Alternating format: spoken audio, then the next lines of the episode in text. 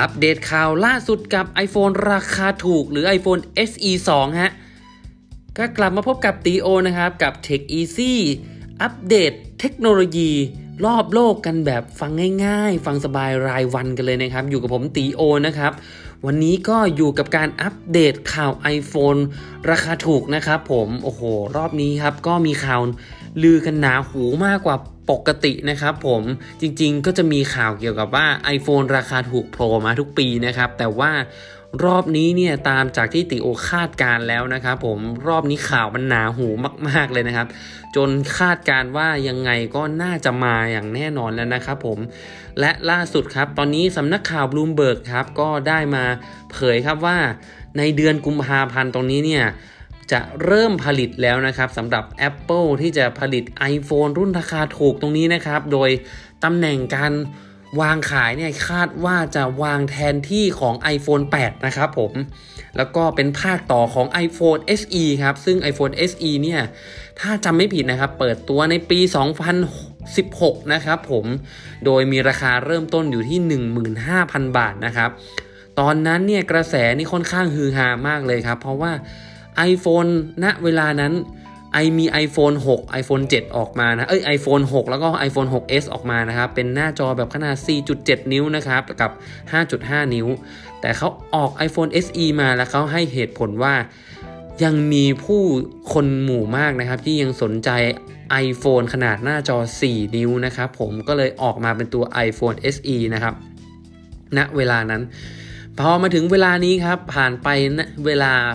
ประมาณสี่ปีนะครับผมอาจจะกลับมาเปิดตัว iPhone เอส อี ทูนะครับผมในรอบนี้เขาก็คาดการไว้ครับว่าจะมีลักษณะและดีไซน์นะครับคล้ายๆกับ iPhone แปด กันเลยทีเดียวนะครับโดยที่ iPhone แปด เนี่ยมันจะมาโดยที่ไม่ใช่ iPhone แปด นี่โดยที่ iPhone เอส อี นะครับก็จะมีหน้าจอเหมือน iPhone แปด นะครับมีสองไซส์ด้วยฮะสองไซส์ก็คือไซส์ สี่จุดเจ็ด นิ้วกับ ห้าจุดห้า นิ้วนะครับผมโอ้ต้องรอติดตามครับว่าหน้าตาจะเป็นยังไงนะครับผมโดยที่ Apple เนี่ยเขาจะใช้โรงงานประกอบสามรายนะครับร่วมกันผลิตนั่นคือ Foxconn นะครับแล้วก็ Pentragon แล้วก็ Wistron ส่วนใหญ่ก็จะเป็นบริษัทที่อยู่ในประเทศจีนนะครับแล้วก็สเปคนะครับถ้าอิงจากตัว เอส อี ในรุ่นแรกที่เปิดตัวเมื่อปี สองพันสิบหกนี่นะครับสเปคด้านในนี้แรงมากเลยนะครับสำหรับ iPhone เอส อี โดยที่ iPhone เอส อี เนี่ยใช้สเปคของ iPhone ที่เพิ่งเปิดตัวไปก่อนหน้านั้นก็คือ หกเอส นะครับผมเออถือว่าให้สเปคมาค่อนข้างดีแล้วก็ฟีเจอร์มาค่อนข้างครบเลยนะครับแต่ขาดที่ว่าหน้าจอเป็นแค่สี่นิ้วเฉยๆครับต้องมาลุ้นกันครับว่าตัวนี้มันจะเป็นยังไงสำหรับ เอส อี ทูนะครับแต่ก็มีข่าวลือว่าอาจจะเป็นตัวที่ยังอนุรักษ์นิยมเกี่ยวกับตัว Touch ไอ ดี หรือปุ่ม Home ไว้นะครับคาดว่ารอบนี้ Apple ก็อาจจะให้เหตุผลว่าเอออาจจะมียังมีคนที่ชอบปุ่ม Home อยู่มากนะครับเลยออกรุ่นนี้มานอกจากนี้นะครับตัวว่าตัว iPhone เอส อี ทูนะครับก็คาดการว่าจะมาแทนที่ iPhone แปด ไปเลยนะครับถ้าออกตัวนี้มา iPhone แปด ก็จะเลิกผลิตไปเลยนะครับผมต้องมาจับตาดูกันครับว่ามันจะเปิดตัวมาออกออกมาราคาเมื่อออกออกมาราคาเท่าไหร่นะครับแล้วก็ที่สำคัญครับมีข่าวลือนะครับตามคาดการไว้ว่าจะวางขายเปิดตัวและวางขายในมีนาคมที่จะถึงนี้นะครับผมก็เป็นไปตามของ iPhone เอส อี รุ่นแรกนะครับก็เปิดมีนาคมเหมือนกันนะครับผมต้องรอติดตามกันต่อไปนะครับสำหรับใครที่อยากได้ไอโฟนราคาไม่แรงมากอยากอัปเกรดพอดีอย่างนี้นะฮะหรืออยากเปลี่ยนนะครับถ้าใครติดตามติโอทางช่องอติรีวิวนะครับ channel อติรีวิวทาง YouTube นะครับก็จะได้มีการพูดไปแล้วนะครับว่าอย่าเพิ่งซื้อ iPhone เจ็ด กับ iPhone แปด นะครับตอนนี้ก็ชะลอไปก่อนนะครับรอจนกว่ามีนาแล้วกันนะฮะเผื่อที่เผื่อที่จะได้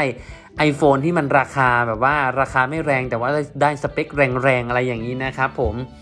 โอเคครับต่อจากข่าวของ Apple นะครับไปเรื่องของ Samsung นะครับเป็นคู่แข่งกันนะครับแต่ว่ารอบนี้ไม่ได้เปิดตัวมือถือนะครับ Samsung เขาได้เปิดตัว Air Dresser นะครับ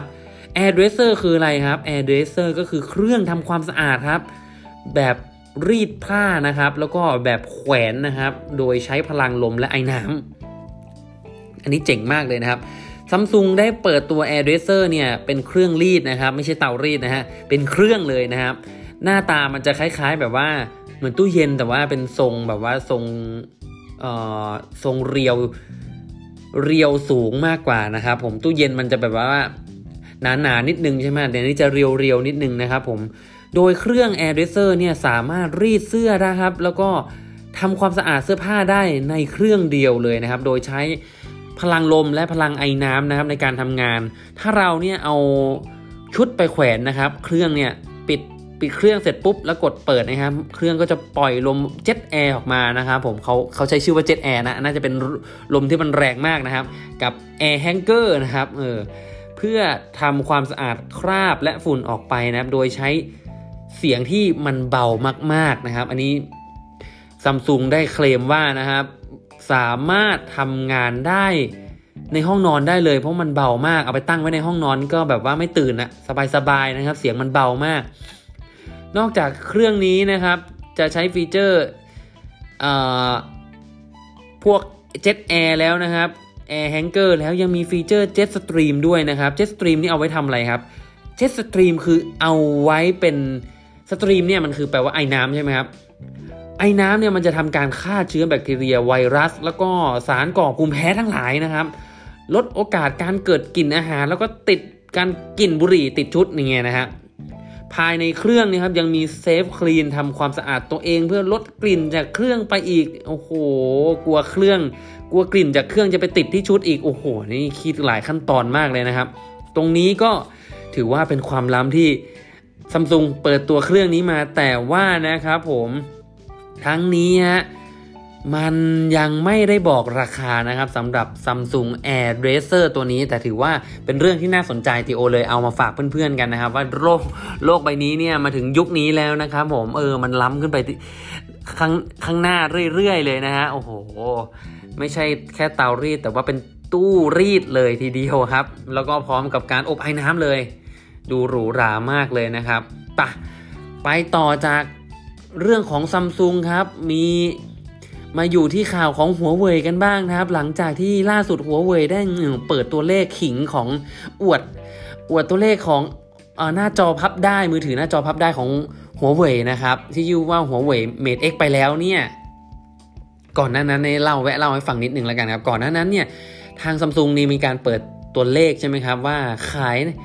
Galaxy โฟร์มือถือพับได้ของ Samsung เนี่ยไปกี่เครื่องนะครับก็ปรากฏว่าครับโอ้โห Huawei เขาออกมาเกทับเนี่ยครับว่าของเขาก็ขายดีเหมือนกันเพราะว่า Huawei ก็มี Huawei Mate X นะครับมือถือหน้าจอพับได้เนี่ยแต่ว่าครับก่อนหน้านี้ Samsung เนี่ยก่อนที่จะวางขายเอ่อ Galaxy โฟร์มือถือพับได้เนี่ยเขาประสบปัญหาเรื่องจอพับของเขานะครับมันจะแบบสีตรงที่มันพับได้มันจะเป็นทึบๆไปเลยครับเหมือนเหมือนของพับบ่อยๆอย่างเงี้ยเนาะมันหน้าจอมันก็เสียหายนะครับแต่ว่าเอ๊ะทำไมหัวเว่ยไม่มีข่าวเกี่ยวกับเรื่องของหน้าจอที่มันมีปัญหาเลยหรือว่าหน้าจอของหัวเว่ยดีกว่ามาวันนี้ครับผมตอนนี้เนี่ยก็มีผู้พบปัญหาหน้าจอแบบหน้าจอเบิร์นหน้าจอแบบว่าพับไปแล้วแล้วมันเป็นสีดำอย่างเงี้ยครับของหัวเว่ย Mate X เหมือนกันนะครับผมอืมตอนนี้มีรายงานเพิ่มขึ้นมาว่ามีประสบปัญหาอยู่เยอะเหมือนกันนะครับใครที่กำลังจะสอย Huawei Mate X นี่ก็อาจจะต้องรอติดตามดูสถานการณ์กันหน่อยนะครับเพราะว่าถ้าค่าซ่อมจอเนี่ยก็ไม่น้อยเลยครับอยู่ที่ประมาณ สามหมื่น บาทนะครับหรือเกือบครึ่งนึงของราคาเต็มเลยนะครับราคาเต็มอยู่ที่ เจ็ดหมื่นสามพัน บาทนะครับผมก็รอดูกันละกันครับว่า Huawei จะออกมาแก้สถานการณ์ยังไงต่อไปบ้างนะครับผมวันนี้ติโอก็นำเรื่องเกี่ยวกับเรื่องเทคโนโลยีนะครับมาอัปเดตให้เพื่อนๆฟังทั้งเรื่องของ iPhone นะครับเรื่องของ Samsung แล้วก็เรื่องของ Huawei นะครับผมส่วนใหญ่ก็จะเป็นวันนี้จะเป็นสมาร์ทโฟนนะครับแล้วก็เรื่องล้ำๆอย่างเช่น Samsung ที่เปิดตู้รีดนะครับโอ้โหเจ๋งมากเลยใครที่ชอบเรื่องราวแบบนี้นะครับก็อย่าลืมค้นหาคำว่า Tech Easy นะครับทางพอดแคสต์ต่างๆนะครับค้นได้เลยนะครับไม่ว่าจะเป็นช่องทาง Spotify Podcast Google Podcast หรือว่า Apple Podcast นะครับหรือถ้าใครครับชอบการรีวิวแบบว่าจริงๆจังๆหรือหาข้อมูลเกี่ยวกับ เทคนิคต่างๆนะครับการใช้สมาร์ทโฟนหรือใช้ iPhone อย่างเงี้ยก็สามารถไปติดตามตีโอแล้วก็ทีมงานได้นะครับทางช่องทางอติรีวิวทาง YouTube นะครับผมหรือจากแวะมาคุยครับทักทายกันได้ทางแฟนเพจอติรีวิวนะครับก็จะมีข่าวสารให้อัปเดตทางช่องทางนั้นเช่นเดียวกันนะครับผมอ่า